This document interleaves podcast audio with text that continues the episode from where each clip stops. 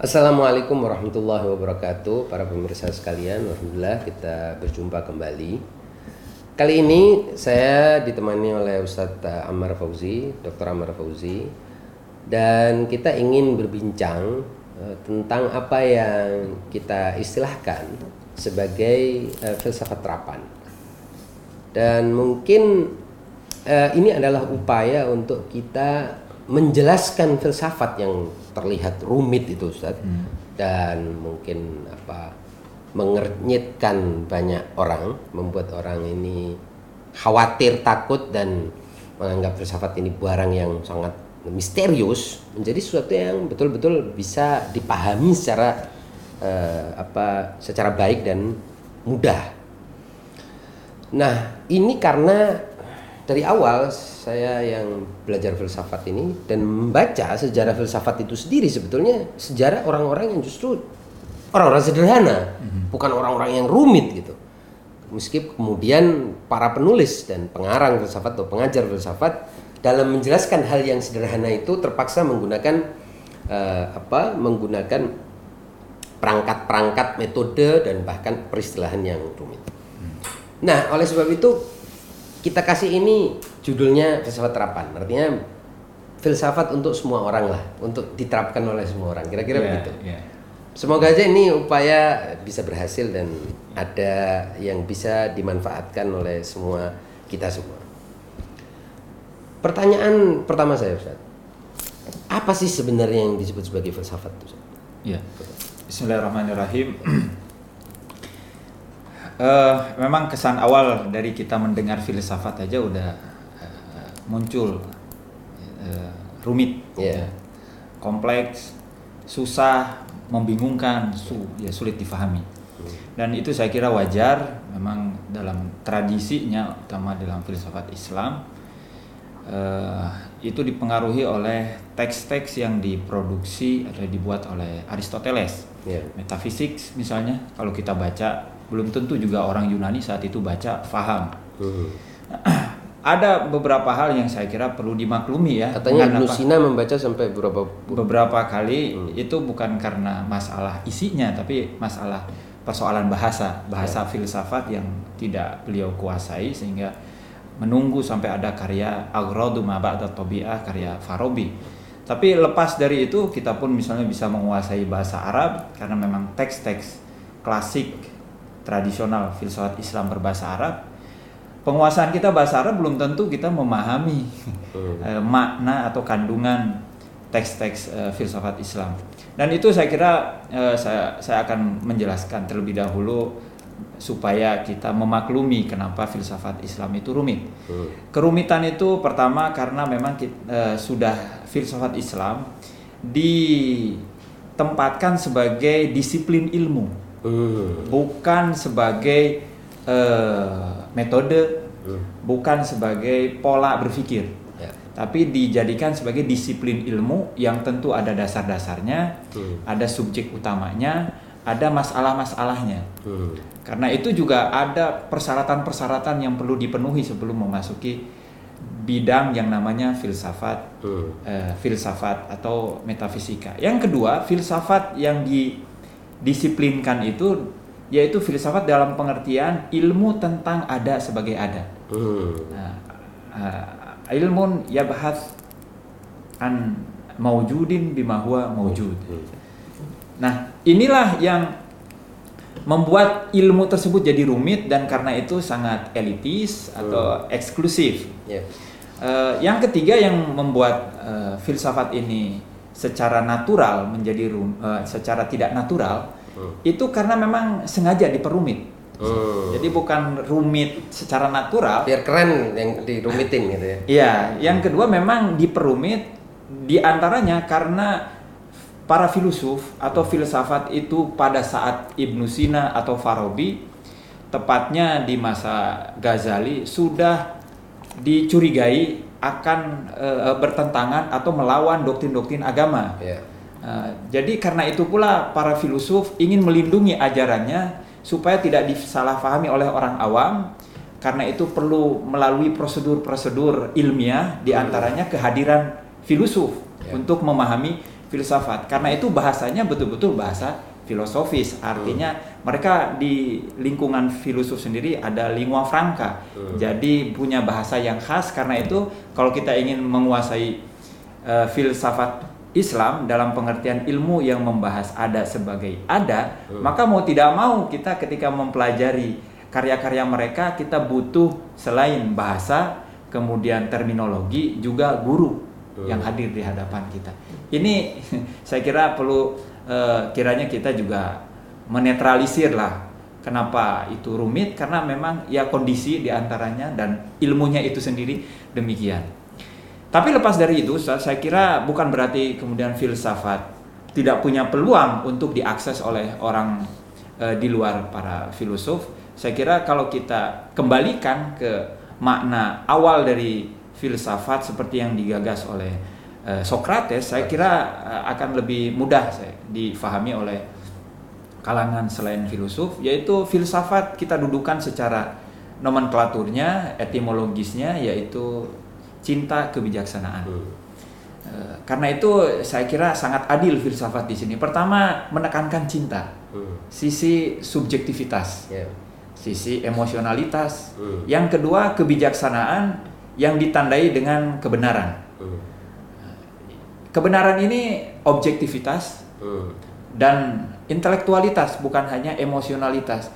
Jadi seharusnya seorang filosof adalah atau pelajar filsafat atau orang yang suka filsafat yaitu orang yang cinta secara subjektif dan kebenaran secara objektif. Dan saya kira dua aspek ini hanya akan muncul pada manusia. Jadi saya kira manusia hanya betul-betul seseorang menjadi manusia kalau dia ada emosionalitas hmm. sekaligus diimbangi dengan rasionalitas dan objektivitas. Jadi kalau kita sebut filsafat itu cinta kebijaksanaan, itulah definisi dari manusia itu sendiri. Hmm. Jadi unik kalau ada manusia tidak berfilsafat, hmm. pasti dia ada cinta dan jelas cintanya hanya mengarah kepada kebenaran yang objektif. Hasan Uh, ini sekedar ilustrasi yeah. aja. Jadi saya juga membayangkan filsafat itu mungkin nasibnya sama seperti bahasa Arab. Jadi bahasa Arab ini kan ketika Al-Quran turun di hadapan orang-orang Arab itu belum ada kaidah-kaidah, belum ada nahu, sorob, balaghah, bayan dan lain sebagainya, yeah. belum ada tumpukan buku nahu yang jumlahnya berjilid-jilid, belum ada itu semua. Tapi orang Arab ketika mendengarkan Al-Quran dia paham, langsung paham kan gitu. Iya. Nah, kemudian datanglah orang non-Arab yang diistilahkan dalam bahasa Arab dengan ajam. Nah, ternyata dalam bahasa Arab ajam itu kan artinya kebalikan dari Arab, yaitu suatu yang uh, tidak jelas. Ya, hmm. Makanya dalam bahasa Arab kan uh, menghilangkan keajaman itu dengan ajama. Hmm. Maka muncullah mu'jam. Nah, saya kira nasib mungkin filsafat itu ketika dat ketika beralih ke pikiran-pikiran non filosofis menjadi rumit. Hmm. Tapi ketika di kepala orang yang masih seperti antum bilang, insannya masih murni, kemanusiaannya masih uh, alami, belum kecampuran watak-watak yang tidak manusiawi, dia menjadi sederhana. Apa kira-kira tepat kalau dibicara. Saya kira demikian ya dan itu profilnya bisa kita temukan pada anak justru. Ya. ya. Jadi kalau kita simbolkan anak itu masih bersih, uh. belum terkontaminasi, ya. Eh, pikiran dan rasanya seperti tabula rasa atau uh. papan yang masih bening. Bersih, bening. Saya, ya. saya kira di situlah filsafat eh, ber, bertajalli Ustaz. Ya, menampakkan dirinya. Hmm, ya. ya dan uh, anak itu justru uh, filosofis dari sisi pertama dia tidak punya klaim hmm. untuk memberikan peluang kepada dia mencari kebenaran karena hmm. kalau sudah ada klaim hmm. boleh jadi dia ada jarak dengan kebenaran sudah dia yeah. sudah punya posisi sendiri sementara kebenaran ada uh, dia bebas tidak punya klaim maka dia bisa menyerap mudah menyerap hmm. karena itu kita sering sebut biasanya oh, mumpung belum dewasa anak uh, kita masih bisa membentuk anak masih yeah. bisa terbentuk itu belum dewasa belum terbentuk sebetulnya ketidak ketidak berbentukan adalah adalah bagian dari kesempurnaan anak karena dengan tidak berbentuk dia bisa menyerap banyak bentuk hmm. tapi kalau sudah terbentuk dia tidak bisa menyerap bentuk lain yeah. nah, Ini saya kira aspek lain dari filsafatnya anak. Yang kedua, filsafat ditandai muncul pada anak secara betul-betul real dan nyata lebih daripada orang dewasa. Yep. Kita harus belajar nih pada anak, yaitu sering bertanya. Hmm. Bertanya itu disebutkan separuh jalan menuju kebenaran. Yeah. Bahkan disebutkan bertanya itu lebih besar, lebih penting daripada uh, jawabannya. Hmm. Dan uniknya tidak semua pertanyaan itu perlu ditanggapi. Kenapa? Hmm. Karena sebagian pertanyaan itu keliru.